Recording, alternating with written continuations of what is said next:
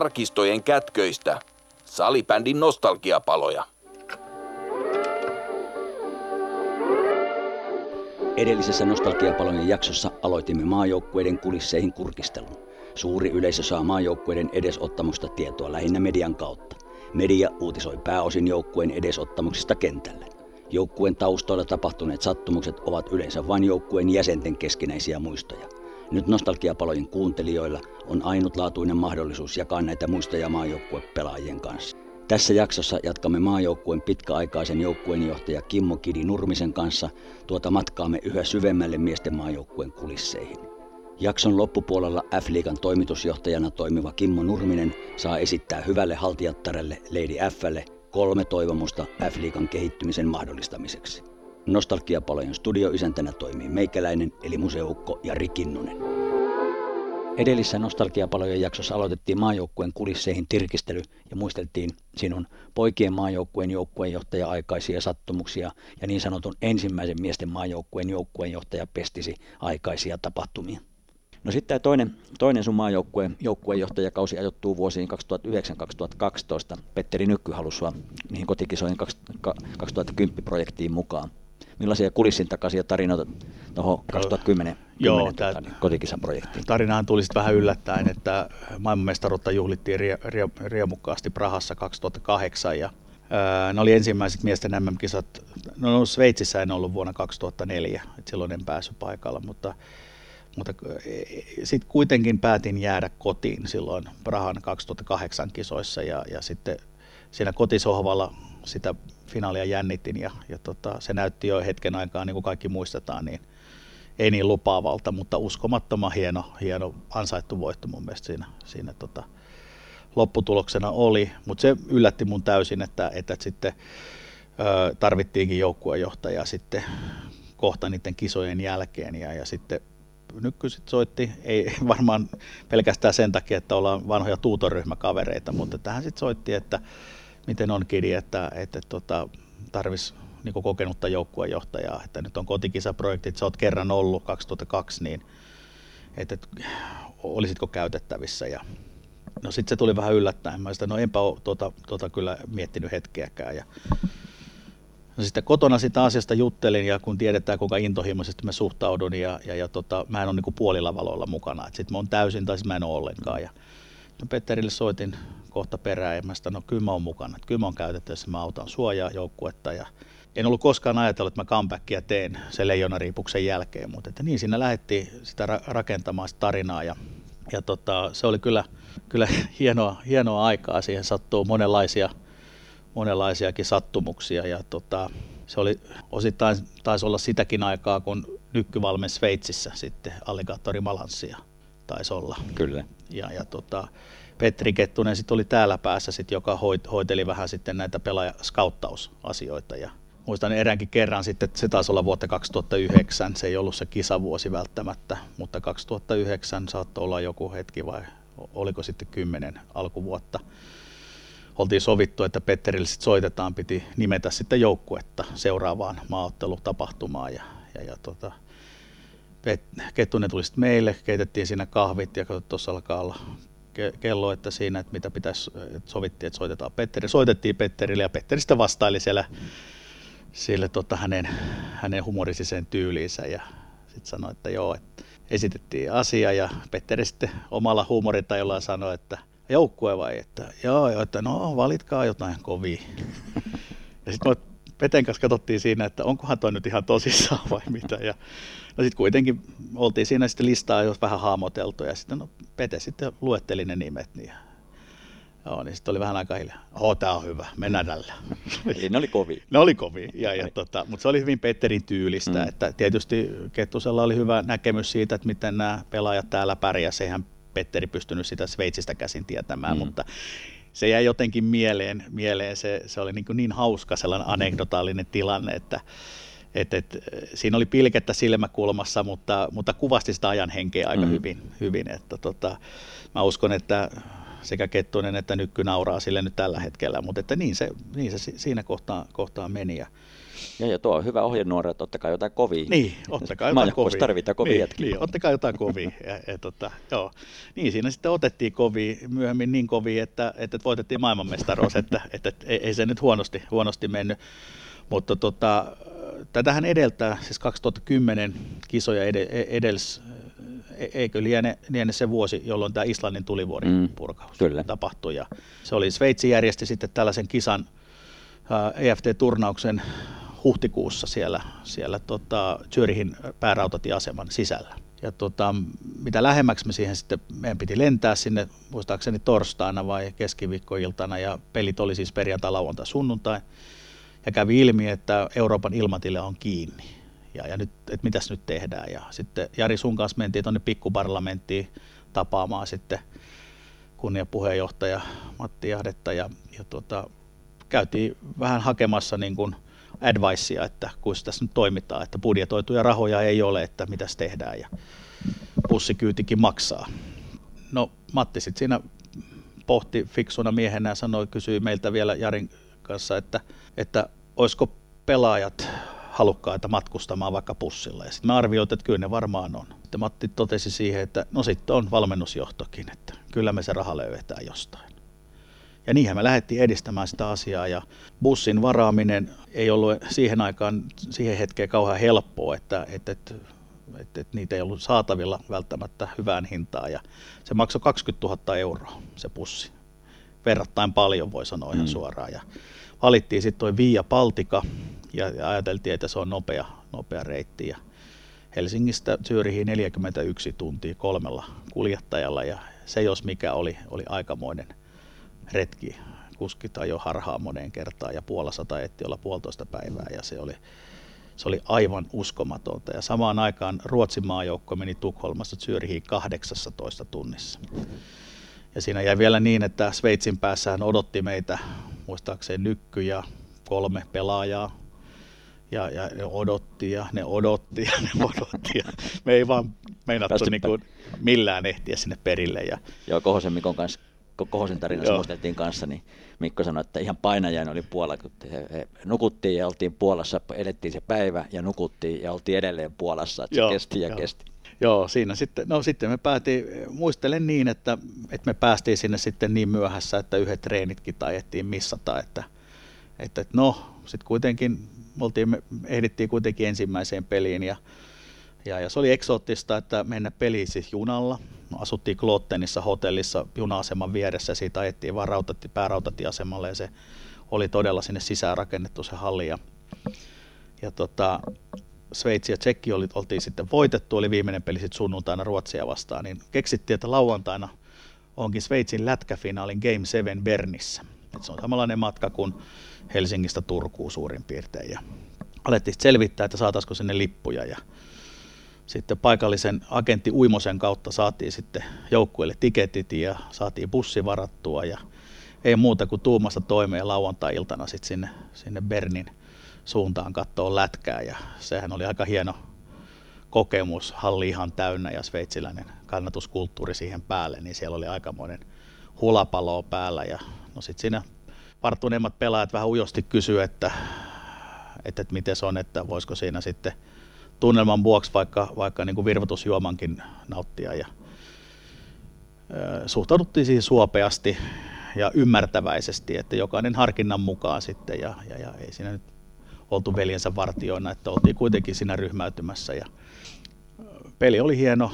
Pernisen taas voittaa se finaalin sitten ja, ja palattiin sitten aikanaan hotellille ja mä asuttiin Ruotsin kanssa samassa hotellissa ja kello oli puoli yksi yöllä, noin suurin piirtein, kun me palattiin sitten hotellille päin ja mä olisin järjestänyt sinne dogibagit sinne bussiin, että oli vähän jotain nakerrettavaa. Ja sitten mä huomasin siinä, että Ruotsin valmennusjohto oli vielä punomassa juonia sinne hotellin aulassa sanoin näille muutamille varttuneille pelaajille jotain sen mikrofoniinkin hirnahtaa jotain, että nyt vähän älytetään tuota Ruotsin valmennusjohtoa, että nyt ottakaa vähän sellainen rehvakkaampi ote ja vähän niin kuin suomalaisittain vähän kaula, kaulailkaa ja jutelkaa vähän kovaäänisesti, vähän sammaltaen ja muutama horjahtava elekään ei olisi pahitteeksi. Ja niinhän ne pojat veti johon viimeisen päälle ja nämä valmentajat katto siinä, että ei samperi, että nämä on, nämä on kännissä nämä suomalaiset. Ja eihän me oltu tietenkään, mm. mutta, mutta tota, ne oli aivan ihmeessä, että mä huomasin, kun ne alkoi sipistele ja supistelemaan keskenään. Ja, no tämä älyttäminen jatkui sitten seuraavana päivänä. Meillä oli 12 peli. Sitten Nykky keksi, että no ei meillä ole mikään kiire, että jätetään ne normaalit peliin valmistautumiset väliin, että ei mitään ulkolämpöä, koska ei sinne kaupungin keskustaan pysty lähteä juoksemaan, että mennään ihan viime tingassa. Ja, ja tota, kello tuli puoli 12, 30 minuuttia ottelun alkuun, niin Suomi ei ollut saapunut vielä rautatieasemalle. Me tultiin sillä seuraavalla junalla ja nämä oli ihan ihmeissään. Ne pelaajatkin, Ruotsin pelaajat, kun katselivat, että miss, missä täällä, ne on nukkunut pommi, ne on eilen ollut viihteellä, niin ne ei tui. No tultiinhan me sinne, oli ihan, ihan taktisesti, tultiin viime tingassa ja pojat ehti käymään ehkä viiden minuutin sellaisen nopean lämmön vähän ravistelemassa jalkoja ja sitten takaisin siihen katsomonalle, missä oli pukutilat ja sitten peli alkoi. Ja valmennus oli laatinut kolme erilaista karvaustaktiikkaa. Ne oli ihan erilaisia kaikki. Ja ne, ne pelattiin vielä aika ylhäältä karvaten ja se Ruotsin joukko oli aivan sekaisin. Siis ne ei voinut ymmärtää, että ne varmaan niin miettivät, että Suomen pelaamisessa ei ole mitään järkeä. Ne on ollut eilen yössä, ne on vähän niin kuin rapulassa Ruotsille ei ollut mitään palaa siinä pelissä. Me voitettiin ihan ne pystyyn. Ja voi sitä riemun määrää sen jälkeen, että, että valmennukselle siitä niin kreditit, että siinä oli hyvä, hyvä tällainen juoni. Ja sitten siihen jälkeen oli sitten rankkarikilpailut, niin kuin siihen aikaan IFT-konseptiin kuului. Ja sitten ei ollut mitään nimetty, kuka ampuu niitä rankkareita. Siitä niin sitten Nykky keksi siinä, siinä niin kuin vauhdista hetkinen, että kukahan voisi olla kova tästä. Meissä sitten tökkäs Otto Tikkaa, joka pelasi ensimmäisiä maaotteluita silloin. Otto oli ihan ihmeessä, hänkö? Ja sitten Ottomaiseen tyyliin, että saako lämätä. Otto sanoi, niin Nykky sanoi, että pitää lämätä. Otto katsoi takaisin, että mitä ihmettä. Otto otti yhden askeleen rankkarissa, kauhea pommi lähti sieltä puolesta välistä. Ja ei mennyt paljon ohi maaliin, mutta että se Ruotsin maalivahdin ilme, että ei se voinut uskoa, että joku vetää lämäriä. Ja kyllä siitä jäi niin kuin itämään siitä, siitä turnauksesta sellainen, että tässä on nyt marinoitumassa joukkue, joka, joka voittaa, voittaa sitten puolen vuoden päästä Helsingissä kultaa, niin kuin voittikin. Ja, ja tota, ilmatila oli sitten avattu, me lennettiin kotiin sitten sieltä Syrjistä. Joo, tämä oli ilmeisesti Sveitsin liiton joku, olisiko se ollut 25 vuotisjuhla tai joku, joku, ja sen takia niin kuin spesiaalina oli järjestetty tosiaan sinne päärautatieasemalle, asemarakennukseen sisälle, Joo, että, että, että hieno, hieno, hieno veto, ja sen takia nähtiin tärkeänä, että, että siellä Suomikin on mukana. Joo ja sen takia vähän, vähän vaikka, vaikka matka oli mutkikas, niin, niin, niin nähtiin tärkeäksi sitten niin kuin Sveitsin tukemisen kannalta, että, Kyllä. että siellä ollaan. Tuo oli varmasti, varmasti semmoinen hurttia huumoria ja, ja tota, niin, tietenkin joukkue ryhmäytyi pitkällä bussimatkalla, niin, niin, niin se koettelee, mutta että varmaan yhdistää sitten ja varmaan oli yksi voimavaratekijä sitten, kun oltiin kuitenkin 2010 sitten finaalissa, joo. sanoa, että aika ylivoimaisia.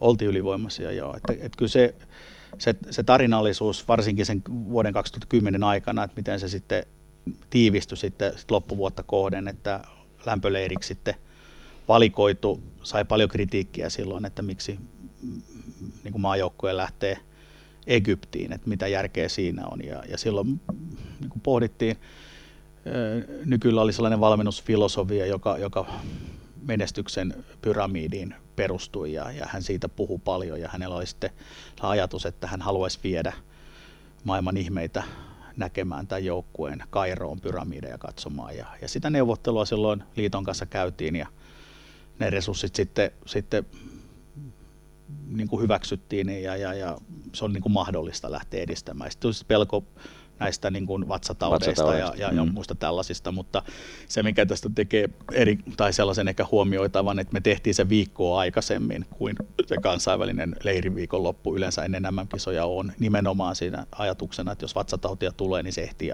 asettumaan ja niinhän se vatsatauti sitten joukkueessa pyörähti läpi yhtä pelaajan lukuun ottamatta, että, että kaikki siihen siellä sitten altistui.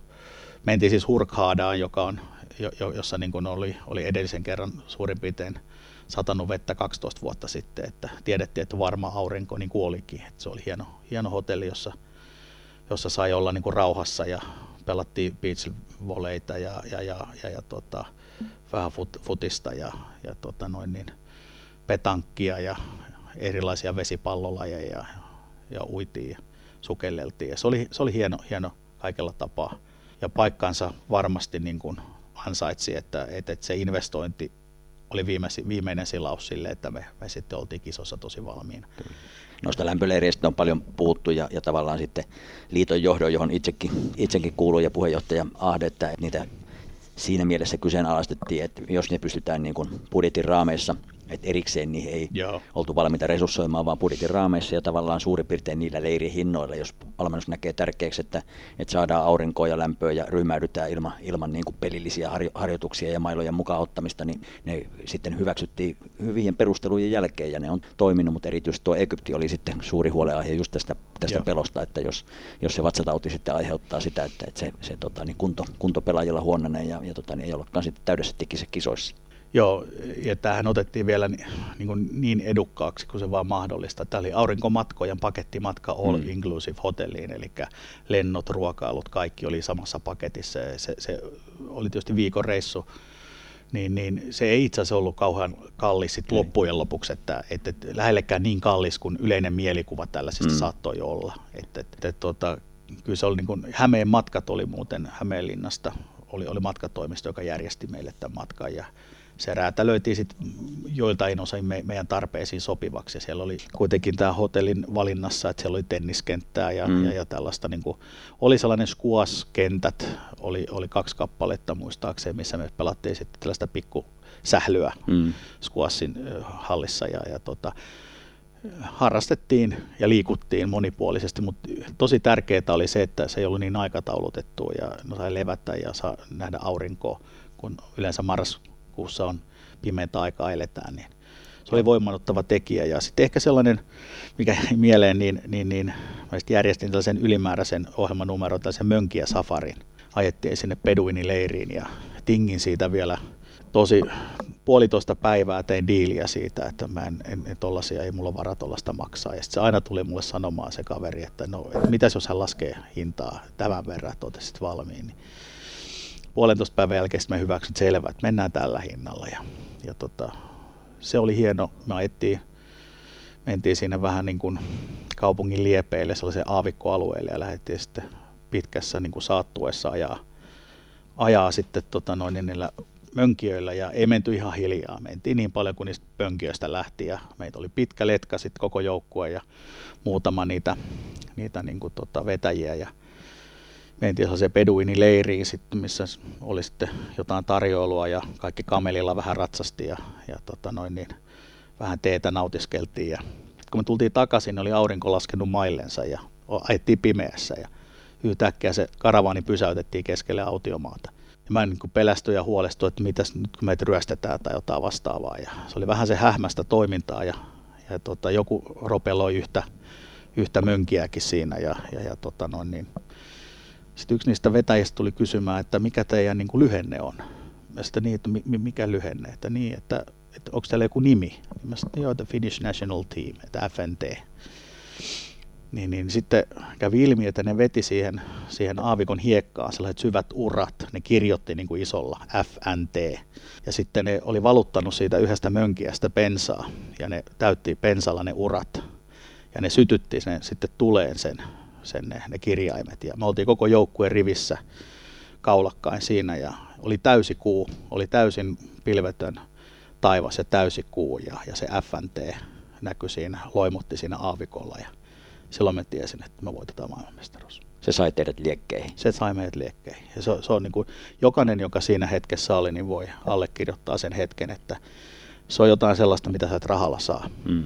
Se oli niin, kuin niin voimakas se tunne että meitä ei pysäytä kukaan. Ja niin siinä sitten kävi. Mentiin sitten seuraavana päivänä, lähdettiin sitten Kairossa käymään siellä pyramideilla ja käytiin ne pyramiditkin katsomassa. Se oli hieno kokemus. Meillä oli pieni, ehkä sellainen kolmen vartin pätkä aikaa siellä, siellä tota, Kairon basaari alueella kierrellä ja, ja tota, huoltaja Lehtosen, Lehtosen Harrin kanssa päätettiin, että poista tietämättä hankitaan ne peduinihuivit, mitkä meillä oli ollut siellä Mönkiä Safarilla vuorattu niin kuin päät, ettei niin kuin hiekka mene niin kuin silmiin, korviin ja nenää. Ja, ja tota, otettiin ne beduinihuivit, 30 kappaletta sieltä Kairon pasaareilta salaa kassiin. Ja joka sitten myöhemmin jaettiin sitten M-finaalin jälkeen niin kuin kultalippiksen paikalle. Ja, ja tota, joka myöhemmin sai vähän niin kuin huomiota, että oliko meillä joku poliittinen agenda Palestiinan puolesta, mutta mm. siitä ei ollut kysymys.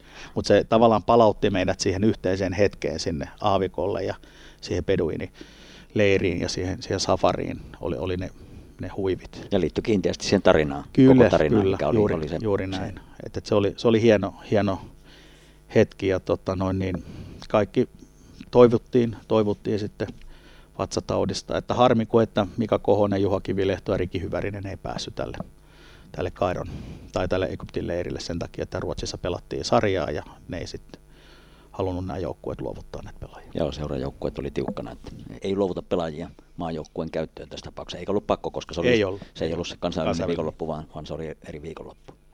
No sitten itse, itse kotikisojen aikana pelattiin joulukuussa, oli muuten poikkeuksellisen luminen, luminen talvi täällä Helsingissä. Et lunta oli todella runsaasti, poikkeuksellisen runsaasti, mutta tota, niin, sitten siellä itse kisojen aikana kulississa tapahtui yhtä jos toista.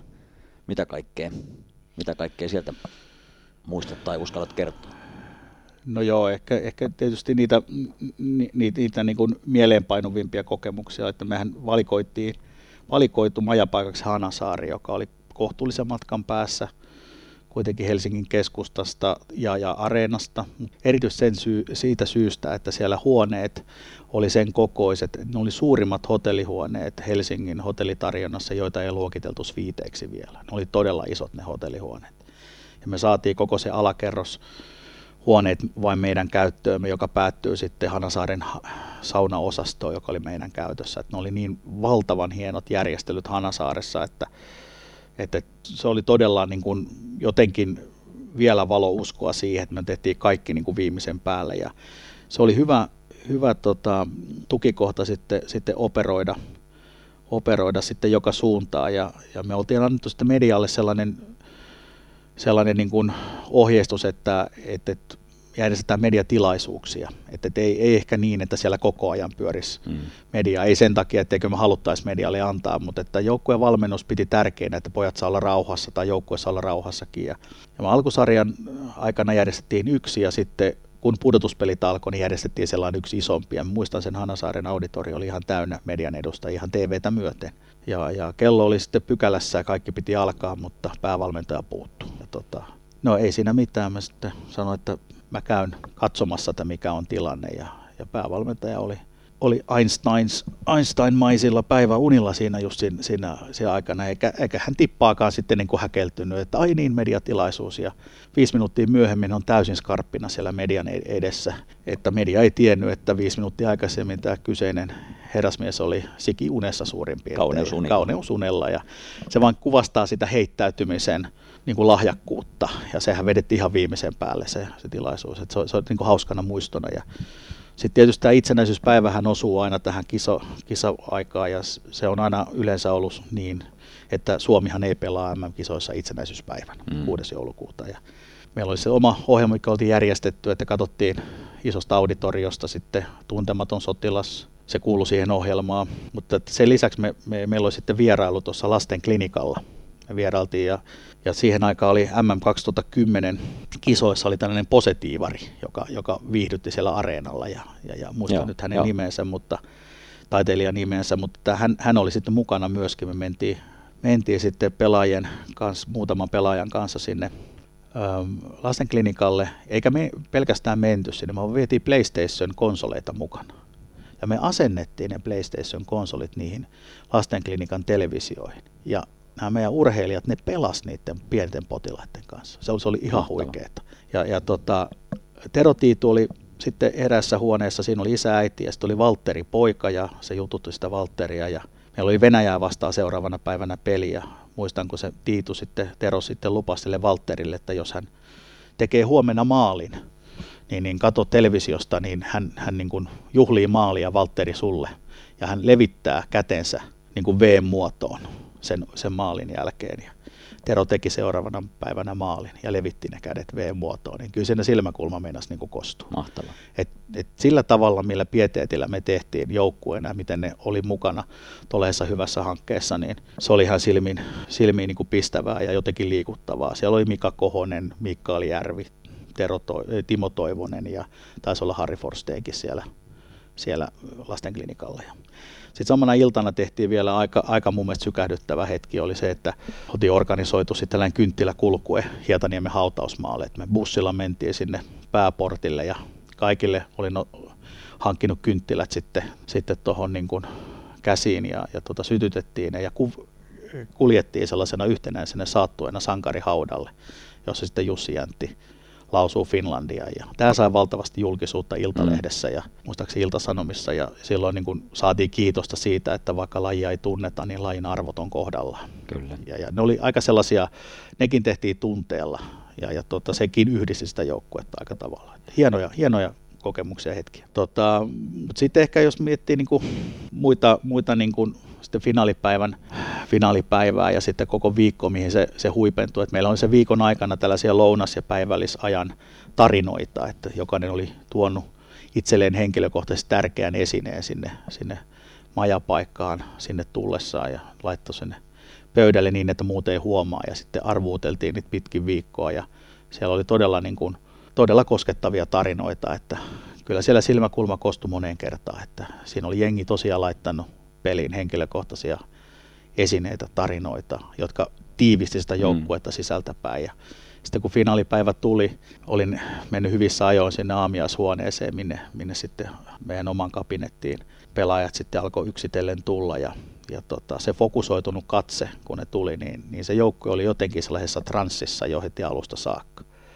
Ja se oli jotakin, tulee vieläkin kylmät mm. väreet, vaikka siitä on kymmenen vuotta, niin se oli niin konkreettista, että se tarina oli vaan sitä loppunäytöstä vaille.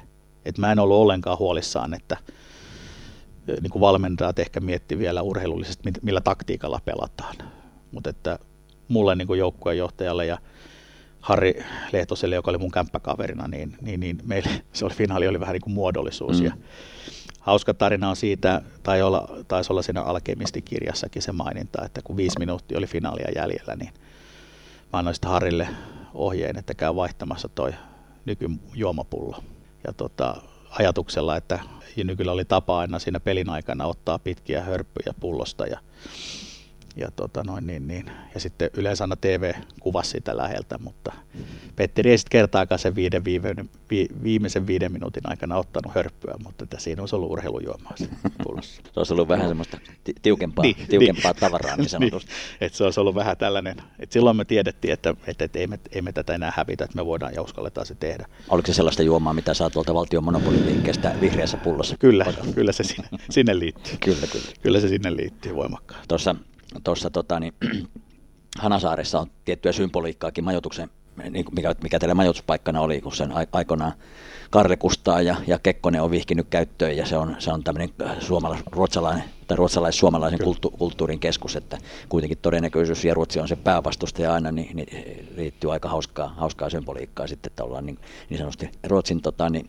jollain tavalla Ruotsin maaperällä, kun ollaan siellä kulttuurikeskuksia vallattu se, se on ruotsalais-suomalainen kulttuurikeskus. Se on juuri näin, ja Ruotsin maajoukkohan yritti päästä sinne majo, Joo, majoittumaan. Kyllä, niin mutta se olisi ollut tota, luonteva, luonteva, mutta saatiin napattua sen niiden edestä. Napattua niin, nenä edestä, joo, kyllä. se on juuri näin. No mitäs, sitten finaalien jälkeiset juhlat, sieltä riittää varmaan monenkinlaista tarinaa. No sieltä riittää monenkinlaista tarinaa. Ja, ja tota... Viralliset juhlat taisi olla tuolla, oliko ne Apollossa vai, vai mm, missä se hetkinen...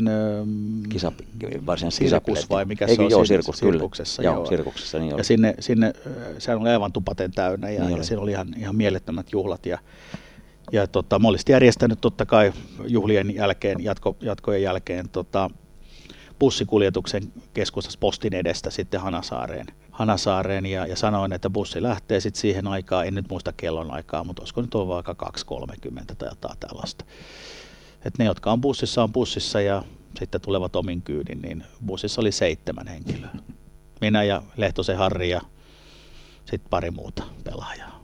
Että sitten joukko sitten pikkuhiljaa sinne, sinne niin kuin Hanasaareen sitten, sitten saapui ja Mä olin tehnyt sen tietysti sillä lailla selväksi, että sinne ei ulkopuolisia sovi tuoda, koska siellä on ovet avoimet ja, ja siellä on henkilökohtaisia tavaroita ja se ei ole kenenkään kontrollissa sen enempää, että, että se on meille niin kuin sellainen pyhä, että eihän kukaan kotinsa a, niin kuin ovia availe ihan kelle tahansa. Ja, no mä kävin sitten yöllä, yöllä siellä siellä sitten vähän kahtelemassa ja, ja, ja kävin sitten itsekin sauna, saunan lauteella ja, ja siinä saunan hämärässä sitten katsoin viereen hahmoa, että, että jaa, että mikäs, mitäs, mikäs kaveri sä oot, mitäs paikkaa sä pelaat. En tuntenut sitä kaveria, joka ei osu meidän joukkueessa tietenkin, niin sanoi, että mä olen Ari Ahonen ja mä olen maalivahti. Sä olet ihan jääkiekko myöhemmin niin ammattilaisellekin jääkiekko pelannut ja, ja, ja tota, olihan sellaista pesosta ja muuta, että nämä niin kuin lätkäjätkät oli sitten, sitten mu, mu, mu, muutamia sinne, sinne sitten eksynyt ja se oli ihan jees, mm. mutta se pysyi aika, aika rauhallisena ja, ja tota, mutta että oli siinä sen verran sitten kuitenkin, että muutama veijari sitten päätti, päätti sitten niin kuin meidän, meidän niin kuin kisamankan kanssa uida siinä uimaltaassa ja aamulla sitten kattelin vaan, että mankassa oli haarukka ja veitsi pystyssä, että sitä oli yritetty korjata ja sellaista pientä, pientä. pientä, pientä hauskaa ja, ja tota, Mulla oli vielä sellainen tilanne, että mulla oli pakko lähteä seuraavana päivänä Brysselin työmatkalle. Että mun juhlat päättyi siihen, mutta joukkohan sitten jatko kalastajatorpalle. Meni majoittumaan sinne ja, ja, ja saunomaan sinne ja osa sitten juhli sitten maanantaille ja tiistaille asti. Tai sitten joku pelaaja vähän taksilla sitten pidemmän matkan kotiinkin, kun päätti, että nyt saa juhlat loppua. Että, aikaisen kutakin. Niin, aikaisen kutakin. Mutta että, sanotaan niin, niin että, että, että joo, riahakkaat juhlat oli, niin ne tietysti on ihan ansaittua ollakin, ja, ja tota, mutta ei mitenkään sellaiset, että, että se olisi ollut tyylitöntä, vaan päinvastoin, että, että kyllä me osattiin, tai joukkue osasi juhlia tyylillä, mutta, mutta kuitenkin niin, kuin niin että se oli ansaittua, että olta, oltiin saatu paljon media huomiota niin kuin osakseen ja, ja, ja täpötäysi areena ja tavallaan kaikki se tunne, mikä purkautui, niin se oli ihan luontevaa, että pojat saisivat vähän päästä niin kuin ulos niitä. Joo, ja ne on, ne on sitten tavallaan niin kuin joukkueen sisäisiä juttuja leijonaluolassa tai siellä majapaikassa, kun juhlitaan, mm. ja se, se on, niin kuin, ne on arvokkaita hetkiä niin kuin joukkueen sisäisesti, ja ne ei tavallaan sitten kuulu, kuulu ulkopuolisille, ja ehkä ihan hyväkin, ettei ne näykkää, näykkää ulkopuoliselta, mutta muistan, niin kakkosjaksossa muisteltiin Ruokosen ja Punton kanssa, ja Kettusen velesti kanssa EM95-juhlia, pukukoppijuhlia, niin, niin ne, on, ne on niitä hienoja hetkiä, mitä joukkue kokee sitten siihen yhteenkuuluvuuden ja, ja voittamisen hetkellä. Mielettömiä, mielettömiä tunnekuohuja. Se no. tietysti vielä tuohon kotikisoihin, niin kun, kun menestystä tulee, niin mun mielestä tasavallan presidentti on huomioinut aika, aika hienosti yleensä niin kun menestystä ja, ja, ja se oli tosi arvokasta sit saapua ennen, ennen finaalin jälkeen olisi tämä, tämä juhlaillallinen siellä Hanasaaressa, niin, niin, niin, oli hieno tulla hotellille, kun tasavallan presidentin niin onnittelu sähke odotti siellä ja mä sain sitten lukea sen joukkueelle siinä, siinä niin kuin illallisen aikana, niin, niin, niin on, on ne sellaisia hetkiä, joita, joita niin kuin, niitä on vaikea ehkä, ehkä niin kuin sitä tunnetilaa niin kuin millään tavalla kuvata, että se, ne on niin ainutlaatuisia mm. hetkiä, että että siinä itselleenkin tulee sellainen olo, että ihan kuin tässä itsekin olisi jotain saavuttanut, vaikka yhtään maalia ei ole tehnyt, että yhtään palloa torjunut, mutta saanut olla osana sellaista joukkuetta ja tarinaa, että, että, että se ei ole pelkästään se yksittäinen finaalipeli, vaan se on se kuljettu koko projektin matka. Kyllä, ja kyllä se koko staffi, staffi valmentaja tietenkin, mutta myös joukkueenjohtaja huolto niin on erityisen, erityisen tärkeää ja kuuluu joukkueeseen ja on ihan keskeinen ja oleellinen mm. osa sitä joukkuetta. Mm. No sitten oli 2012 kisat Sveitsissä, Sveitsin kisat, ja sieltä löytyy varmaan kanssa kulisseista mehukkaita tarinoita. Minkälaisia tarinoita liittyy vuoden 2012 kisoihin? No tietysti päällimmäisenä on se, se oli suomalaiselle salibändin yleisölle suuri pettymys, että me pelattiin projektin aikana pari huonoa, erittäin huonoa peliä toinen niistä sattui M-finaaliin. Ei, ei sikäli Ruotsi oli parempi joka tapauksessa, mutta meille sattui tosi huono hetki silloin ja ei oltu todellakaan parhaimmillaan. Se koko projekti oli oli mun mielestä vähän erikoinen, että, että siinä valmentaja vaihtui, päävalmentaja heti kautikisojen jälkeen 2010. Nyky jäi pois ja, ja, ja Karlskruunassa valta vaihtui sitten Kettusen petelle ja aina on aika haastava paikka tulla tuollaisen niin kuin menestyksen jälkeen, suuren, suuren niin kuin pauhun jälkeen aloittamaan uutta projektia ja pelaajat oli hyvin pitkälti samoja, eikä se taitavuus ja, ja, ja osaaminen mihinkään ollut kadonnut, mutta että Ruotsi petras kovasti ja, ja, ja me sitten haettiin sitä uutta, uutta niin kuin lähtöä, lähtöä niin kuin seuraaviin kisoihin ja, ja lähdettiin rakentamaan ja lähdetty voittamaan noita Sveitsin kisoja. Totta kai tehtiin skauttaus huolella myöskin majapaikan suhteen. Mehän ei tiedetty, että pelataanko me alkusarja Bernissä ja, ja finaali, fi, tai tota, pudotuspelit Zyrihissä. Arvonnassa kävi vähän tsäkä, että me saatiin olla Zyrihissä koko aika ja valittiin sitten majapaikka sillä kuin Zürich Peri, joka on siellä vähän Zyrihin kaupungin niin kuin ylhäällä lähellä Zyrihin eläintarhaa ja FIFAn pääkonttori, että sieltä on tosi makeat näkymät Syyrihin, Syyrihin niin kuin kaupunkiin. Ja, ja tota, se oli ää, ähm, todella niin kuin laadukas hotelli kaikella mm. tavalla. Ja, ja, ja siinä oli monenlaista mutkaa matkassa ja, ja, ja tota, ehkä myöhemmin äh, sieltä sopimus, hotellisopimus tuli saksaksi, ja, ja, joka me sitten päävalmentaja Kettusen kanssa sitä, sitä, sitä tavattiin ja, ja, ja luultiin ymmärtävämme kaikki, mitä siinä sanotaan, mutta loppujen lopuksi siinä, siinä hinnoittelussa oli vähän toivomisen varaa, että ruokajuomat ei kuulunut siihen heidän annettuun tarjoukseen, eikä myöskään internet-yhteydet ja, ja puhumattakaan sit siitä, että se hotelli, huoneen hinta ei ollutkaan huonehinta, vaan, vaan per henkilö. Ja se teki sit siitä jälkijättöisesti vähän tylsän tilanteen, että, että se kisapudjetti meni sitten jonkin verran yli joo, että jos me oltaisiin toi hoksattu, niin oltaisiko me oltu jostakin eri majapaikassa, niin varmaan näin olisi ollut. Mutta tuskin se MM-kisojen ö, tulosta olisi mm. kuitenkaan muuttanut. Mutta se on siinä sillä tavalla, että kun ensimmäiselle yhteiselle ruokailulle mentiin, niin sehän oli hienosto tavallaan hotelli, niin, niin vaikka me oltiin käyty läpi hyvin tarkkaa se, että minkä, minkälainen, niin kuin, miksi me ollaan siinä hotellissa, niin siinä oli kuitenkin sellainen, että oli alkuruoka ja pääruoka ja jälkiruoka ja se katettiin vähän niin kuin alakarte tyyliin ja eikä se välttämättä ollut niin nopea se tarjoulun tahti, koska ei tässä ole kysymys missään buffet-ruokailusta ja mistään niin kuin vaan tankkauksesta. Hopeiset aterimet ja se oli niin kuin todella niin kuin ihmeellinen se pojat siinä alkoi niin katsoa, että mitähän tässä niin kuin tapahtuu. Että jos koko viikko tällaista, että me ollaan niin alakarte ravintolassa syömässä, niin kuin, että ei tämä oikein toimi. Ja sitten hotellijohdon kanssa käytiin sitä keskustelua sitten, sitten heti alkupäivien jälkeen ja saatiin kyllä sitten sitä niin kuin suoraviivaistettua, sitä toimintaa, sitä ruokailua, että kun pojat tulee harjoituksesta tai, tai pelistä, niin haluaa syödä ja mennä levolle, että ei ne halua siinä niin kuin Nautiskella. Niin nautiskella. Aamiaisella oli champagnea tarjolla, jos, jos se maistuu. Ja, ja, ja siitä, siitä voi niin kuin mielikuvaa muodostella, mm. että siellä paikalliset hienostorouvat kävi sitten, sitten vähän brunssilla ja muuta. Todella upeat olosuhteet. Um, hotellihuoneet oli tyylikkäät. Se toimi, toimi kauttaaltaan, kauttaaltaan oikein hyvin ja, ja tietysti nämä on tärkeitä asioita, kun valtaosan ajasta joukkue viettää jossakin. Mm. Ja pelithän on vain pieni osa sitä viikkoa, ja ne harjoitukset. Ja, ja tota, meillä sitten sattui, tapahtui sen viikon aikana parinkin otteeseen niin, että me saatiin IFiltä kaksi kertaa sakkoa.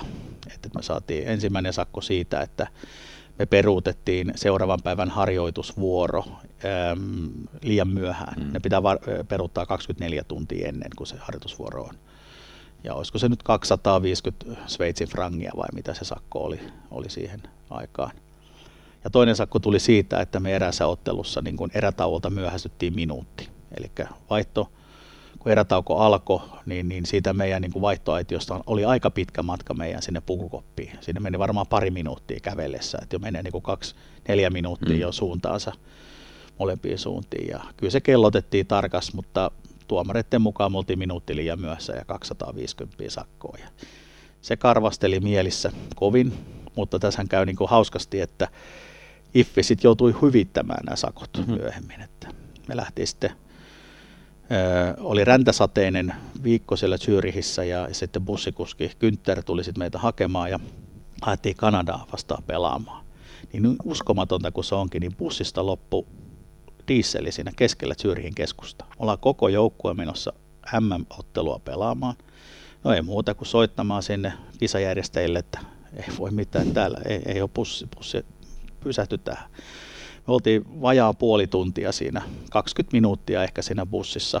Ikkunat meni ihan huuruun sisältäpäin ja tuli toinen bussi, joka haki meidät. Se jäi siihen se bussi. Ja me myöhästyttiin siitä ottelun alusta ja myöhästettiinkö sitä vartilla sitä alkua ja meillä jäi kaikki lämmittelyt väliin. Ja Toki me Kanada voitettiin ja IFI kovasti pyyteli sitten anteeksi tietysti, että, että, että tällaista tapahtuu ja toinen 250 sakosta sitten kumottiin noin. Ja sitten toinen oli se, että erään maaottelun alla niin, niin tuli maamelaulun aika ja tota, siellä sitten äänentoistolaisteet petti, että ei, ei, ei sitten kuulunutkaan sitä hymniä sieltä, sieltä kaiuttimista, niin sitten – se juontaja oli kuitenkin tilanteen tasalla, niin se nappasi mikrofonin ja työsi sen kapteeni Tatu Väänäsen käteen ja Tatu veti komeasti maamelaulun Joo, siinä. Ja, ja, ja tota, sillä me saatiin se toinen 250 sitten kumottua, että ne oli aika hauskoja sellaisia muistoja, muistoja niistä, niistä, niistä kisoista. Ja tota, no sitten, sitten tota, jos mietitään sitä finaalipäivää, niin siihen monet muistaa sen, että siellä katsomossa oli Henrik Zetterberg ja Kimi Räikkönen, joka löi sitten vetoa keskenään maalejen synnystä, että, että jos Ruotsi tekee maalin, niin Kimi maksaa Zetterbergille ja päinvastoin. Ja Kimihän sinne sitten joutui valitettavasti sitä, sitä, sitä niin kuin maksumieheksi. maksumieheksi. Ja tähän jatkuu sitten myöhemmin, mentiin sinne paikallisen yökerhon vippitila oli varattu sitten Suomen, Suomen käyttöön. Siinä oli liitto sen, se oli liitto varannut sen, sen ylätasanteen ja Joo, Lehtosen Jippen kanssa Joo. Sitä, sitä fiksailtiin siellä. Joo, ja sitten siinä kävi niin, että sinne tarvittiin sellainen ranneke, että sinne pääsi, ja, ja sitten siinä oli hetken aikaa, hetken aikaa tota noin niin, tilanne, että siellä alatasanteella oli yksi hahmo, joka ei päässyt sinne ylös. Ja se siellä ei ollut ranneketta, viitti, ei ollut ranneketta mm. viittilöidä, ja me menin sitten sinne alas ja kyseli, että mikä on, niin Kimi Räikkönen sanoi mulle, että hän ei pääse tästä, että hänellä ole tätä ranneketta. No, mä sanoin sille sille tota, järjestysmiehelle, että et, et, et, et, et, ettekö sä tunne, että kuka tämä on. Sitten ei, ei tänne, li, Räikkösellä oli lippi syvällä päässä. Mm, niin. niin, että on yksi Sveitsin kuuluisimmista urheilijoista, tai sitten joka asuu täällä Sveitsissä, että tämä on formula-tähti Kimi Räikkönen. Kimi otti lippiksen pois, niin se oli, se oli aivan niin kuin se meni ihan viti valkoiseksi se, se järjestysmies ja se oli ihan, että, että jo, jo, ilman muuta. Ja, että totta kai, totta kai tästä näin ja sitten mä sanoin, että tarviiko vielä ranneke? Ei tarvi ranneketta, siitä vaan ja sitten Kimi tuli sinne, tuli, kyllä, tuli, tuli sinne sitten, sitten juhliin. Ja, ja, ja päästiin tot... kyllä molempien iltapäivälehtien pitää paikkansa, pitää paikkansa. Noista, noista panketeista. No siinä sitten tarina jatkuu niin, että meillä oli aamu, aamulento sitten takaisin Helsinkiin aika varhain. Mä piti lähteä muistaakseni joskus ennen kahdeksaa jo hotellista ja Kimihän kovasti tota, halusi sitten näitä maajoukkuepelaajia jatkoille hänen, hänen kämpilleen. Ja kyllä se oli tosi lähellä, ettei muutamat olisi lähtenyt. Ja se olisi tarkoittanut, että tuskin olisivat olleet sit siinä, siinä koneessa. Että hauska, hauska tapahtuma. Että muilta osin niin Sveitsissä se tunnelma oli ihan hyvä, mutta tietysti se maustaa sitä projektia, että pelillisesti niin olihan se niin kuin aika lailla pettymys ja niin kuin jälkeentöisesti niin kuin harmittaa niin kuin pelaajienkin puolesta, että, että, että tota, että jos heikosti pitää pelata. Et sitähän edellisi huhtikuussa 2012 pelattiin, pelattiin EFT-turnaus, muistaakseni Sveitsissä silloinkin, niin oltiin hetken aikaa Ruotsia häviöllä 0-10 ja sitten oltiin MM-finaalissa 0-9. No, kyllä. Et, et, ne on aika erikoislaatuisia otteluita, että siinä hetkenä ei tunnu kauan hyvältä istua siinä tai seistä siinä penkin takana, mutta vielä huonommalta se tuntuu valmentajista ja ja kaikkein huonommalta pelaajista. pelaajista kyllä. Että ei ollut, ei ollut mitkään voittajafiilikset fiilikset sen jälkeen, mutta tota, yksi kokemusta rikkaampana ja, ja tota, että se tavallaan siltä osin jäi sitten, mulla oli sen kahden vuoden sopimus, siis 2 plus 2. Eli nämä Sveitsin kisat, niin siihen mun niin sopimus loppui joukkuejohtajana ja sitten siinä tapahtui sitten niin, että siinä Göteborgin seurausprojektissa mä en taas ollut mukana. Joo, totta, totta. Joo. Teillä oli lämpöleiri oli Teneriffalla silloin. Joo, Joo. meillä oli Teneriffalla sitä edelsi, että, että se oli hyväksi havaittu. Se, mikä siinä oli mielenkiintoista, mehän vietiin sinne sellaiset isot salibändimaalit. Joo. Me koottiin ne ja käytiin erä, er, erään niin kuin koulun hallissa ihan pelaamassakin. Ja, ja tota, nämä oli ihan ihmeessä nämä espanjalaiset, että, että mikä laji tämä on. Ja, ja tota, siinä kävi sitten niin, että ne isot maalit jäi sinne, sinne areenaan odottamaan seuraavaa harjoituskertaa, mikä sitten me peruttiin, että me ei men, mentykään sinne pelaamaan, mutta ne maaleja koskaan ei löyty. Eli oli se sen verran kiinnostava kuitenkin, että ne maalit kelpas niille paikalliselle ja no, minkälainen se nyt, muista jotkut halvat isot, isot maalit me hankittiin, että olisiko siinä nyt ollut parisataa euroa kustannuksia maksimissaan. Mm. Mutta tosi hauskalta niin kuin vaikutti, tai nyt jälkijättöisesti, että onkohan siellä vielä ne maalit jossain päin Teneriffaa, missä voi pelata. Ne meni hyvään tarkoitukseen. Ne meni hyvään tarkoitukseen. Toivottavasti. No toki sitten me hankittiin sellaiset pienet maalit, jotka ilmeisesti taitaa olla maajoukkueiden käytössä edelleenkin, että pelattiin sitten tenniskentällä poikittain sellaista pikkusta niin kuin, lajinomasta vähän, vähän kolme vastaan kolme sählyä ja, ja sellaista hiki, hiki, hikiliikuntaa. Ja Teillä oli tuolla leirillä kuitenkin mailat mukana. Oli, oli. Mailat joo, oli Kaikilla mukana. lämpöleireillä joo, oli meillä mailat mukana. Kyllä, joo, oli. Joo. oli ja tota, noin, niin, siinä oli kuitenkin aina katsottu niin, että siinä on niitä urheilufasiliteetteja on kuitenkin lähellä. Ja se, miksi Teneriffa on kaksi kertaa oli maajoukkueen matkassa Plaidelas Amerikassa lämpöleirillä, niin siinä on se T3, se huippuurheilukeskus, missä mm. on ihan niin kuin Barcelonakin käynyt treenailemassa, että siellä on mahtavat jalkapallokentät, paadelkentät, beachvolleykentät, olympia, niin kuin uima-allas, 50 metrin uima-allas, mahtavat kuntosalit että se, se on todella niin kuin maailmanluokan sportcenteri ja. siellä. Ja, ja tota, sit, siellä me käytiin treenaamassa useamman kerran sen viikon aikana. Kyllä se nyt enemmän oli, oli edem, sellaista sporttista ja aktiivista olemista, koska urheilijat ei jaksa olla määränsä enemmän myöskään paikallaan. Et kyllä ne tarvi sitä niin kuin aktivointia. Ja, ja tota, mutta toki jälkijättöisesti, että kun tietty se ka- aina kaava toistaa to- toistaansa, mm. että 2010 kun mentiin Hurghadaan, niin se oli jotakin erilaista. Mm. Niin nyt tämä Teneriffalla on mun mielestä käyty kolme kertaa. Että se on se paikka, mikä kustannustehokkaasti aurinkoa voidaan lähteä ja hakemaan. Pommi varmasti ja pommi varmaan mm. aurinkoa, mm. että si- siihen se yleensä sitten perustuu, että tuonne Taimaaseen lähteminen on jo sen verran arvokkaampaa ja sitten myöskin aikaerot sotkee sitä hommaa. No tosiaan noihin 2012 kisoihin päättyi sitten tämä sun toinen joukkueenjohtajakautos ja siirryit sitten taas seuratoiminnan va- pariin, eli 2012-2014 olit sitten Viikinkin edustusjoukkueen Joo. ryhmässä. Minkälaisia muistoja tuolta, tuolta viikkariajalta? No se oli, se oli opettavaista. Mun mielestä Kurre on tehnyt niin paljon hyvää duunia suomalaisen salibändin eteen ja hänen, hänen tapansa johtaa sitä viikinkiä ja sitä edeltävää SSVtä ja, ja, ja SSVtä edeltävää viikinkiä, niin, niin olihan se mulle kunnia asia, että mä pääsen myös kokemaan jotain sellaista, että, et, et, mulla oli yksi, yksi tärkeä asia, mikä Kurren kanssa sovin, että kun Kurre tykkää ja Kurre itse on sellainen reilu kaveri ja suora, suora viivainen kaveri, niin, niin, niin mä sitä asiaa mietin. Amu Ahonen oli siinä sitten myöskin kätilönä, että tämä, tapahtui ja sitten mä sanoin Kurrelle, että mä tulen yhdellä ehdolla. Ja sitten sanoin vaan, että no, kerro, että no mikä se on, niin mä sanoin, että mä en halua mitään palkkiota. Mä, mä tulen ihan talkoilla, että mä teen sen, minkä mä osaan ja pystyn. Mutta että että, mun, mulle ei niin tarvi maksaa tästä hommasta niin kuin mitään. Ja, ja niin mä siinä kaksi kautta sitten olin ja, ja, ja tota, oli vähän, vähän niin kuin miettimässä, suunnittelemassa Siltasen Sannan kaverina siinä, että miten niitä ottelutapahtumia voisi kehittää. Mm. Ja tota, mietittiin sitten myöskin siinä johtoryhmässä, siinä oli Pepe Tammista ja, ja, ja sitten on Reijo, Reijo tämä City Lightsin Reijo Leppänen, Leppänen. Leppänen oli siinä ja, ja tota, Lahikaisen Markokin oli ja oli jossakin vaiheessa, ja olikin joo. Ja pohdittiin sitä, että, että miten niin kuin kaupallisia kumppanuuksia voitaisiin saada lisää ja millä tavalla voitaisiin niin kuin sitten ehkä, ehkä tehdä, tehdä sitä joukkueesta e-, entistä kiinnostavampia.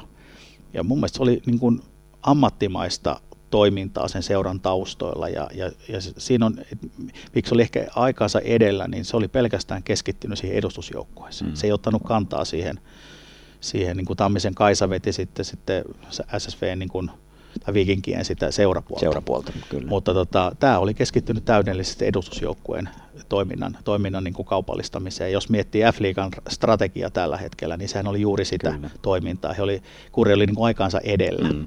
Se oli kyllä, muistan nämä tahkon, tahkon ö, reissut, missä sitten aina Kurre sitten ryhmäytti sitten seuraavan kauden alla aina sitä silloista joukkuetta ja mäkin pääsin sitten kerran, kerran niihin, niihin juhliin sitten mukaan tai, tai, tai ryhmäytymiseen mukaan ja hienoja muistoja, hauskoja tarinoita ja, ja tota noin, niin opakko kertoa, ei tämä nyt ole mikään, mikään tota, urbaanilegenda eikä salaisuus, mutta että kerrotaan nyt yksi herkullinen tarina. Ja oli Mikko Kailiala ja Stenfors taisi olla silloin tullut Tepsistä viikinkeihin pelaamaan. Ja tota, siinä kävi sitten niin, että mentiin sinne Tahkolle ja Kurella on hieno, todella hieno, hieno mökki siellä. Ja, ja tota, mutta se, että Mikke Järvi oli sitten mulle sanonut, että häntä yksi häiritsee, että siellä on vanha putkitelevisio.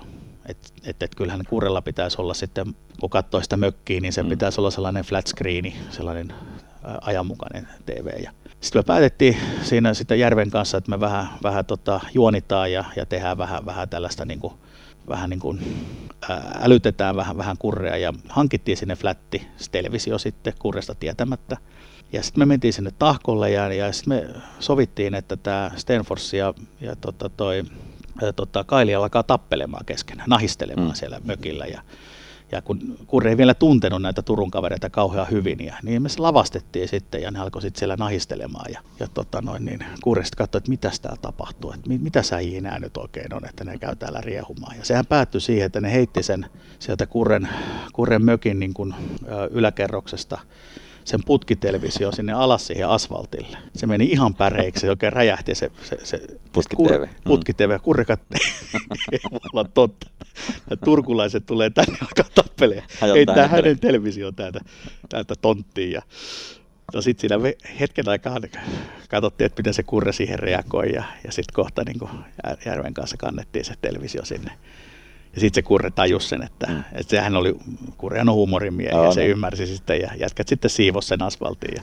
mutta niin kuin episodina niin se kertoo niin kuin sitä, sitä niin kuin hetkeä, että, että miten siellä, siellä niin kuin pojat niin kuin juoni, juoni keskenään ja, ja, ja muistelen, että se kausi taisi sitten päättyy pronssiin. Joo, muist, näin, muist, näin, se varmaan, näin, näin se varmaan meni, mutta että opettavaista hienoa, hienoa aikaa. Ja mulla oli aika iso rooli sitten sen Pasilan mattoalustan aina levittämisessä ja pohjarullaamisessa ja tuli aika siihenkin kokemusta nyt sitten myöhemmin, kun ollaan näitä mattoasioita hoidettu sitten liikajoukkueiden kanssa, niin, niin sehän oli opettavaista myös senkin, että on jo, jonkinlaista ymmärrystä, että mitä se vaatii ja, ja minkä, mi, mi, kuinka tärkeä se kuitenkin niin kuin niille joukkueille, joukkueille on. Että SSV tai Vikingit oli ensimmäisiä jotka, tai yksi niistä joukkueista, jossa pelaajat ei juurikaan osallistunut sen mattoalustan levittämiseen eikä poispurkamiseen. Joo. No sitten niin sanottu kolmas tuleminen, eli kolmas on joukkueenjohtaja. Kausi alkoi sitten vuonna 2015, jolloin teit joukkueenjohtajasopimuksen kisaprojekteihin 2016 ja 2018. Joo. Latvian Riikan 2016 kisoihin muistissa on runsaasti kulissien takaisia tapahtumia ja sattumuksia. Mitäs kaikkea siellä sattui?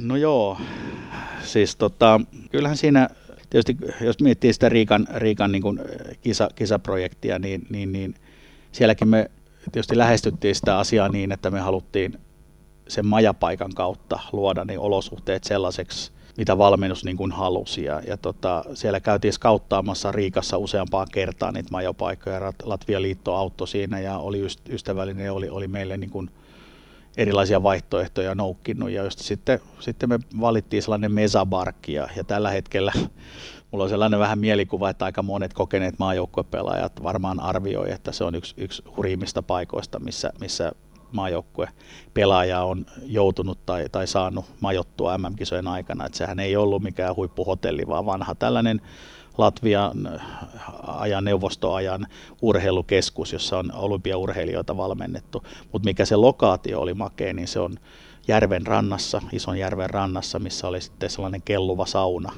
saunalautta siinä, siinä edustalla ja se, se, sitä saatiin sitten lämmittää aina iltaisin ja, ja kun oli aika luminen, luminen niin kuin joulun alus silloin 2016, niin se oli aika, aika makea. Ja sitten siinä oli vanha sellainen niin kuin täysmittainen parkettialustainen urheiluhalli oli siinä, siinä osana sitä, sitä Mesabarkin rakennusta, että periaatteessa me pystyttiin niin kuin lajiomaiset treenit vetää siinä samassa tilassa. Me ei tarvinnut välttämättä, välttämättä matkustaa sit sinne, sinne keskustaan niihin jäähallin tiloihin, missä me toki käytiin treenaamassa sielläkin, mutta että, että oli kuitenkin niin fasiliteetit, jätkät sai siinä käydä lämimässä, jos ne halusi, ja et sen kautta, kautta niin kuin lähestyttiin sitä, sitä tota Riika-projektia ja, ja sitten se yhteinen, yhteiset tilat, mikä tämä vuosien saatossa tämä Leijonan luola on aina, aina asemoitunut sellaiseksi, että sen, sen ympärillä vietetään paljon aikaa ja siinä on ottelupalaverit ja siellä sitten on vapaa-aikaa vietetään, että kuitenkin joukkue viettää ajasta tosi paljon aikaa siinä majapaikassa MM-kisojen aikana niin sillä on merkitystä, että se on viihtyisyyttä ja mm. sellainen kodinomaisuutta. Ja siellä sitten, sitten siellä oli sellainen mahdollisuus, että siinä oli avotakka, siinä sai pitää tulia avotakassa ja saatiin pingispöydät sinne sisään. Oli, oli eri, erityinen pleikkarihuone, meillä oli hierontahuoneet sen yhteydessä. Oli dartstikkataulu, että se oli kyllä sille ihan toimiva se leijonaluola ja se oli samassa kerroksessa kuin ne meidän niin kuin majoitushuoneet Joo. pääsääntöisesti. Et se oli kyllä sillä lailla ihan kiva. Ne huoneet oli tosi ehkä vähän 70-lukua, voisi sanoa mm. näin, että ei ollut viimeistä designia, mutta joo, ihan toimivat. Ja siinä oli sillä lailla hauskaa, että kaikki muut huoneet, huoneissa oli niin kuin sängyt niin kuin erillään, paitsi yhdessä huoneessa oli tuplasänky. Ja, Oliko totta, king size? Äh, joo, kyllä kai se king size oli. Ja muistan aina, että tämä on tällainen hauska, nämä, nämä kyseiset herrasmiehet kyllä, kyllä osaa ottaa tämän oikealla tavalla vastaan, niin, niin, niin mä laitoin sitten harhauttajat samaan huoneeseen, eli, eli tota Savosen ja Kotilaisen Peterin ja, ja, ja tota, siihen tuplavuoteeseen. Ja tota, no, niin sit hotellin omistaja sit siinä sanoi, että joo, tosi pahoilla, että kai, tämä on ainut, että, että heille ei niin huoneet riittämässä. Mm. Tämä on ihan ok, että kyllä nämä tulee toimeen, että, että yksi peitto riittää se oli vähän vaikka, että harhauttajille. Niin, harhauttajille yksi peitto riittää. Se oli ihan, ihan hiivestä. Ahaa, että okei, että vain yksi peitto riittää. Tästä niitä tuo seuraavan päivänä se toinenkin peitto. ja tota, no niin, harhauttajat sitten siinä parin vuotella sen, sen koko kisaviikon siitä punkkas ja tota, oli joukkueen parhaimpia pelaajia. Kyllä. Ja, ja tota, ja se hitsasi sitä joukkuetta niin kuin se Mesa Parkkikin loppujen lopuksi sitten yhteen, että, että, että alkuhämmästelyjen jälkeen se toimi mun mielestä siinä tarkoituksessa, mitä me, me mm. haettiinkin, että se oli yksi yllätysmomentti sitten, että jokuhan voi olla sitä mieltä, että me vähän yllättää voitettiin maailmanmestaruus 2016. Mä en olisi ihan samaa mieltä, että kyllä se sisältäpäin, kun mä seurasin sitä, miten se pikkuhiljaa se projekti eteni, niin taktisesti me oltiin kyllä valtavan älykkäitä siinä pelissä ja pojat kyllä. noudatti sitä, sitä niin kuin laadittua pelistrategiaa äärimmäisen hyvin. Että jotenkin se oli niin makea se, miten se sitten niin kuin pojat sai sen palkinnon sellaisen niin kuin taistelun jälkeen, niin tuntuhan se ihan järjettömältä. Ehkä vähän epäuskoiselta, mutta ansaitulta. Että tota, Riikan maailmanmestaruutta ja Helsingin 2010 maailmanmestaruutta missä, niissä joukkueissa, missä on saanut olla mukana, niin ne on kaksi totaalisesti erilaista tarinaa. Mutta silti ne on niin kuin aika sykähdyttäviä, no. sykähdyttäviä hetkiä, että tota, että mitä me ehkä tehtiin vähän eri tavalla sen viikon aikana, että mediatilaisuus järjestettiin siten, että pelattiin median edustajien kanssa beach volleyt. Siellähän on, Riikahan on, sieltä löytyy mahtava hienot tilat niin kuin tällaiseen niin kuin rantalentiksen olosuhteisiin. Ja me kutsuttiin media paikalle joukkueen kanssa pelaamaan. Ja, ja se sai aika paljon huomiota ja kiitosta, että sitä ei ollut aikaisemmin tehty.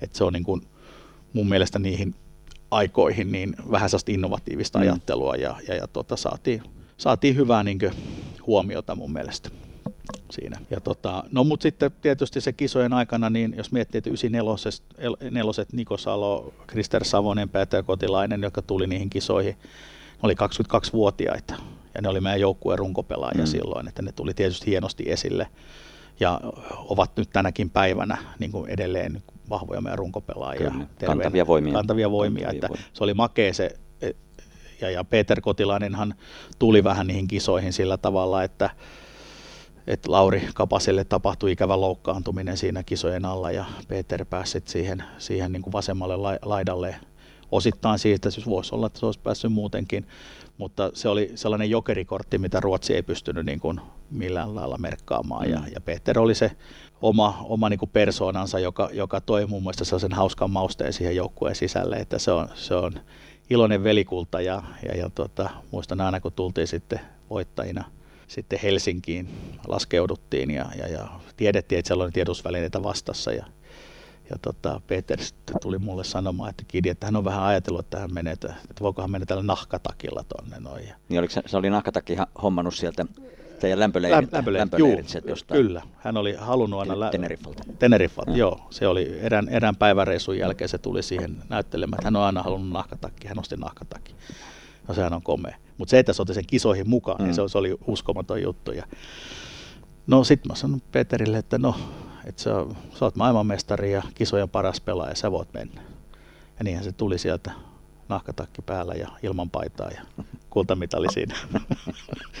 Vai oli se kultamitali hävin? Eikö se ollut no, joo. Niitä tota on tainnut hävitä mm. muutamiakin. Ja pääsi Radiorokin haastatteluun ja muuta, mutta että, että tuollaisista niin persoonistahan se joukkue sitten, sitten tota noin, niin, syntyy.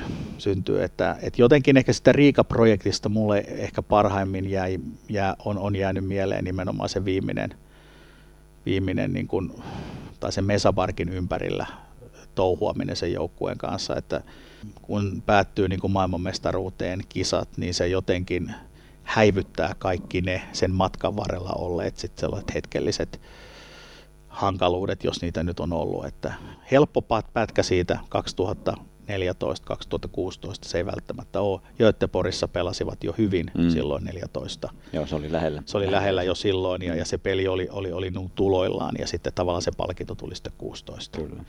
Ja se oli, ehkä mulle jäi mieleen se Riikan kisat siitäkin mielestä, että 23. marraskuuta 2016 mut nimitettiin sitten tähän osakeyhtiön toimitusjohtajaksi, joka tarkoitti sit sitä, että mä en pysty jatkamaan, jatkamaan tota, tota, noin niin miesten maajoukkueen joukkuejohtajana välttämättä, mutta se ei ollut se ainut syy, mm. koska Riikassa oli sitten General Assembly IFin kokous, jossa mut valittiin sitten IFFn hallitukseen suomalaisena edustajana neljäksi vuodeksi 2016-2020 niin silloin ei katsottu suopeasti, että IFFn hallituksessa on joku, joka on jonkun operatiivisen maajoukkueen joukkuejohtaja. Mm. Et siinä oli kaksikin syytä, että mä sitten luovuin, luovuin siitä joukkuejohtajuudesta sitten Riikan kisojen jälkeen. Yeah. Ja sitten on keskittynyt siitä, siitä eteenpäin, eteenpäin tota noin, niin, niin, niin, tämän osakeyhtiön toiminnan toiminnan niin kuin ylläpitoon ja, ja sen kehittämiseen.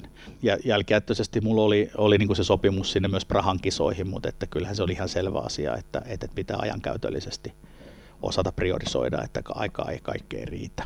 Siinä kohtaa se oli niin, että sitten mihin mä oon luopunut IFF-hallituspaikasta ja, ja, tota, ja tilanteet siltä osin on muuttuneet, mutta tuota, siinä kohtaa se oli varmaan ainut oikea ratkaisu sitten kisojen jälkeen pääsi niin kuin lähtemään tavallaan voittajana, niin mm, voisi sanoa, että mitä ei silloin 2002 kisojen jälkeen ollut mahdollista. Vetäydyit, vetäydyit kehistä toistaiseksi, niin, toistaiseksi mestarina. Joo, kyllä. kyllä.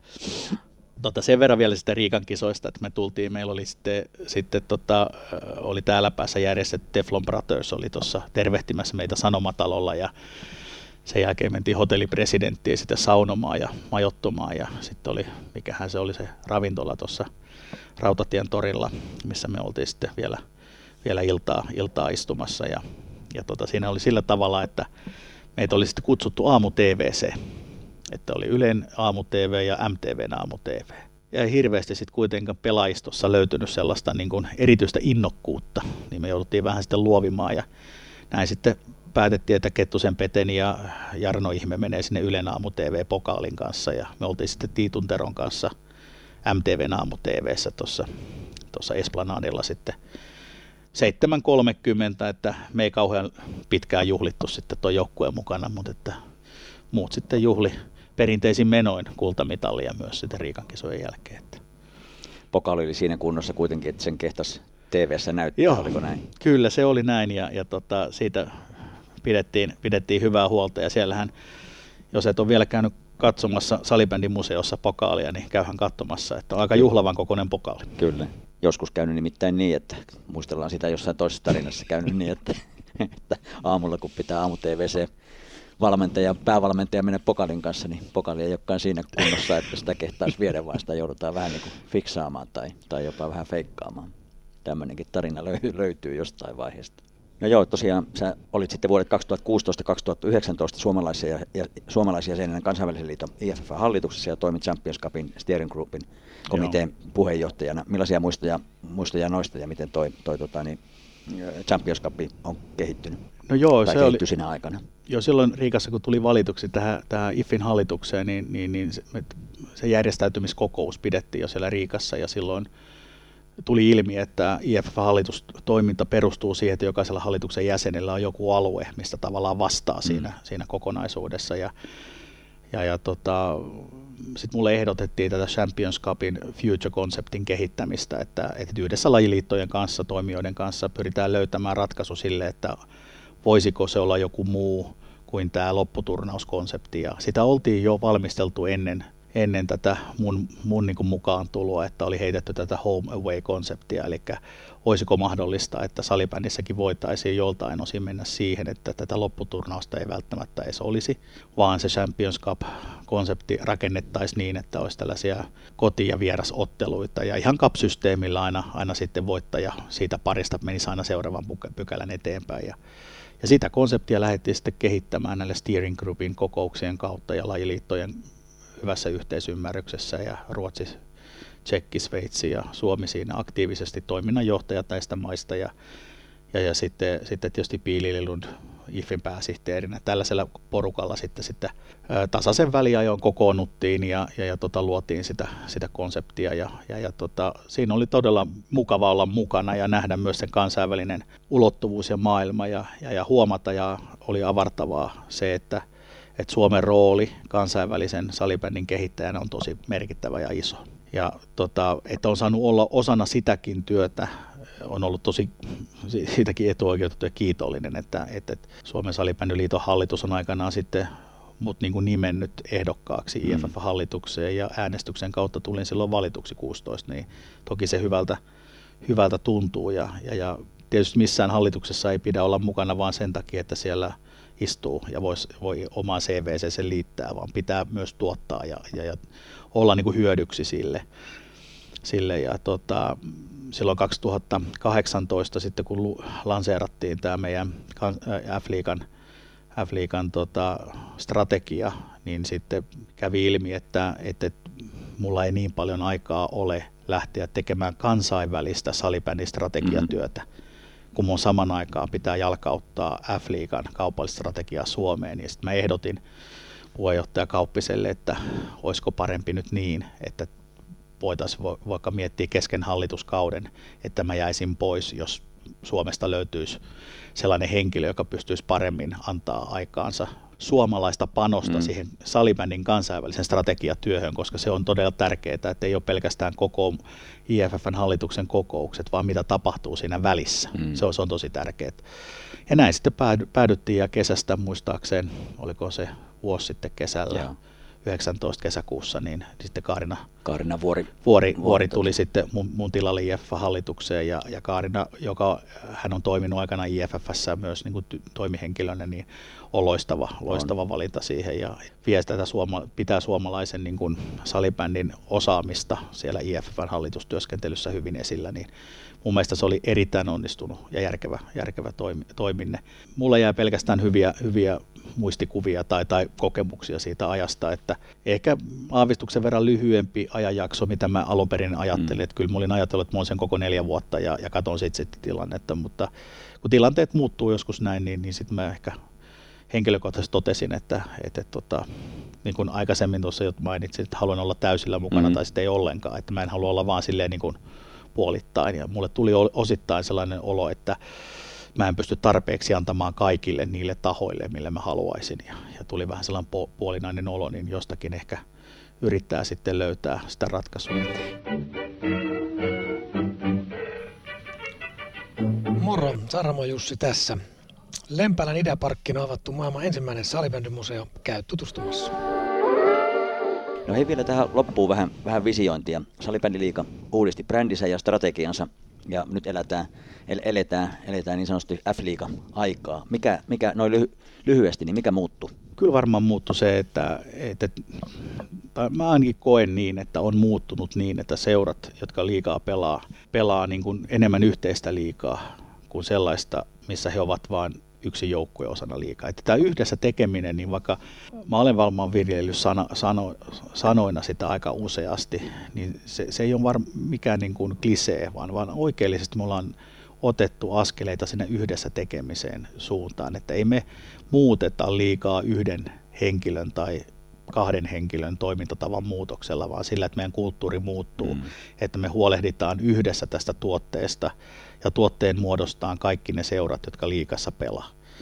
Ja se, että me tuodaan joku brändi-ilme tai muutetaan nimi, niin eihän se muuta sinällänsä mitään, vaan tekeminen ja nimenomaan sen ehkä tehdä siitä niin kuin yhteistä asiaa. Että se on meille kaikille tärkeää, että meillä on yhdistävä tekijä F-liiga ja, ja sen ilme on positiivinen, viihdyttävä, niin jokainen siellä omassa seurassaan pyrkii tekemään siitä tuotte, omasta seuratuotteestaan mm. sellaista, niin mä aidosti olen, olen siitä niin kuin, tai olen aidosti sitä mieltä, että sitä on jo tapahtunut. Mm. Vielä varmaan se on niin kuin vasta lähtenyt kehittymään, mutta on tapahtunut jo. Ja se näkyy muun muassa sosiaalisen median sisällön tuotossa, että seurat ovat ilahduttavasti olleet innovatiivisia, ovat luovempia, tuottavampia, on ottaneet osan osan sitä, sitä maailmaa jo niin kuin osaksi arjen tekemistä. Resurssit pikkuhiljaa lisääntyy, siellä on enemmän henkilöitä, jotka pystyy tekemään sen F-liigassa pelaavan joukkueen eteen te- töitä. Niin kuin tuossa viittasin aikaisemmin Kurreen ja, ja, ja Viikinkien johtoryhmään. Mm. Et, et vähän tämän tyyppistä ajattelutapaa liikkuvan kuvan tuote, miltä me näytetään TV-stä tai striimattuna, niin, niin se on yhteinen huoli joukkueiden kesken. Ja siinäkin mä uskon, että me löydetään siihen jonkinlainen ratkaisu niin, että me myös näytetään erilaiselta, mitä me ollaan näytetty kaksi-kolme vuotta sitten salibändy liikan aikana. Hmm. Että F-liiga niin digitaalisena tuotteena tulee kehittymään. Että ne on niitä asioita, mitä mä koen noin lyhyellä aikajänteellä jo tapahtuneen. Peli sinällänsähän on viihdyttävää ollut jo vuosia, että hmm. urheilijat, nämä pelaajat on, on todella todella taitavia ja, ja, ja fyysisesti valmiimpia urheilemaan ja, ja, ja vertailu kest, kestää mihin tahansa urheilulla. Sekä miesten että naisten pääsarja, pääsarja on meidän kärkituote ja se on se, se näkyvi meidän huippurheilutuote tietenkin maajoukkueen ohella, mutta että tämä meidän kärkituote, niin kuin nämä pääsarjat näkyy kuitenkin kauden läpi ja maajoukkueen tapahtumat on vaan niin kuin satunnaisia, tapahtuu silloin tällöin, että, että kyllä siinä niin kuin, niin kuin painopiste ilman muuta täytyy olla tämän pääsarjan kehittämisen ja, ja edistämisen näkökulmasta. Kyllä. No jos sun eteen tupsatas Lady F näin f aikana, eli Lady Fortuna, ja lupasi toteuttaa sun kolme toivetta, niin mitkä nuo kolme toivetta olisi? No, kyllä, no se ensimmäinen toive, että jokainen f joukkue saisi oma hallin. Että, että eilen on Ideaparkissa julkistettu hienot olosuhteet niin kuin klassikin tuleville vuosille että et, et pystyy niinku hyödyntämään ihan eri tavalla niitä olosuhteita omien ottelutapahtumien järjestämiseen, niin kyllähän se mun toive olisi, että kaikki ne joukkueet, jotka pelaa F-liigaa, pelaisi itse hallinnoimissaan halleissa, missä olisi digitaalisia elementtejä, ledipintoja, sä pystyisit valoilla tekemään sellaisia showmaisia elementtejä siihen ottelulomaan. Jokaisella f joukkueella on oma kotipesä. Se on, se on, se on se ensimmäinen toive. Toinen toive on se, että meidän liika on sellainen, että muiden maiden huippupelaat haluavat tulla tänne pelaamaan. Mä haluan nähdä täällä Tsekin parhaimpia pelaajia. Mä haluan, että me saadaan tänne tai täällä pelaisi Ruotsis, Ruotsin pelaajia täällä meidän liikassa, Sveitsin pelaajia useampia ja, ja sitä kautta ehkä myös, myös muiden maiden. Että ajatellaan vaikka Puola on kohtuullinen kasvu kasvava salibändimaa, niin kyllä sieltä Puolasta varmaan yksi taitava pelaaja löytyy, joka olisi Puolan paras salibändipelaaja, niin se pelaisi F-liigaa niin naisissa kuin miehissä. Et kyllä mä näkisin, että se on se toinen, että mä haluan nähdä täällä enemmän kansainvälisiä pelaajia, joka tuo sit automaattisesti meille myös mahdollisuuden olla kiinnostava kansainvälisesti. Se näkyy jo nyt, että kun Latvian Morix Krumins on pelannut Nokia KRPssä, niin tämä laji kiinnostaa Latviassa. Mm. Meillä on tsekkiläisiä pelaajia ollut, Novasport haluaa näyttää Tsekissä ja Slovakiassa urheilukanavallaan salibändiä. Se on se toinen ilman muuta. Ja sitten kolmas on se, että me saadaan, sa, saadaan F-liikalle merkittävä pääsponsori. Siis merkittävä pääsponsori, jonka kanssa yhdessä me tie, vie, viedään nämä resurssit sellaiselle tasolle, että seurat pystyy kehittämään toimintaa. Ja jos nyt vielä neljäs saisi toivoa, niin sitten se liittyy tähän TV-oikeuksiin, että me tullaan, tullaan saamaan sellainen TV-sopimus, joka, joka niin kuin tyydyttää ei pelkästään kuluttajaa, mutta myös seuroja. Nämä on tällaisia asioita, joita niin kuin mä toivoisin, jos F, Lady F tähän tulisi, niin, niin olisi jo nyt tapahtunut, mutta mä uskon, että vuoteen 2028 mennessä viimeistään kaikki nämä neljä asiaa toteutuu. Joo, ja intohimo, intohimo sulta ei ainakaan puutu, että, että yhdessä mennään liput liehua. Kidi, lämmin kiitos, kiitos tästä pitkästä tarinoinnista. Siellä oli monen, monenlaista hauskaa, hauskaa sattumusta. Mä kiitän lämpimästi koko Salipädiväen puolesta ja Salipädin museon puolesta ja toivotan mukavaa syksyn jatkoa. Kiitoksia mahdollisuutta ja kuulijoille kaikkea hyvää.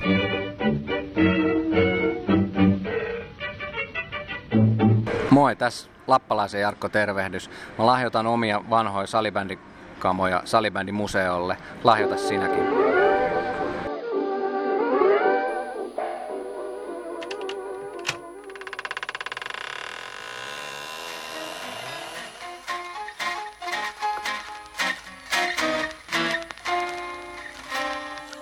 Arkistojen kätköistä.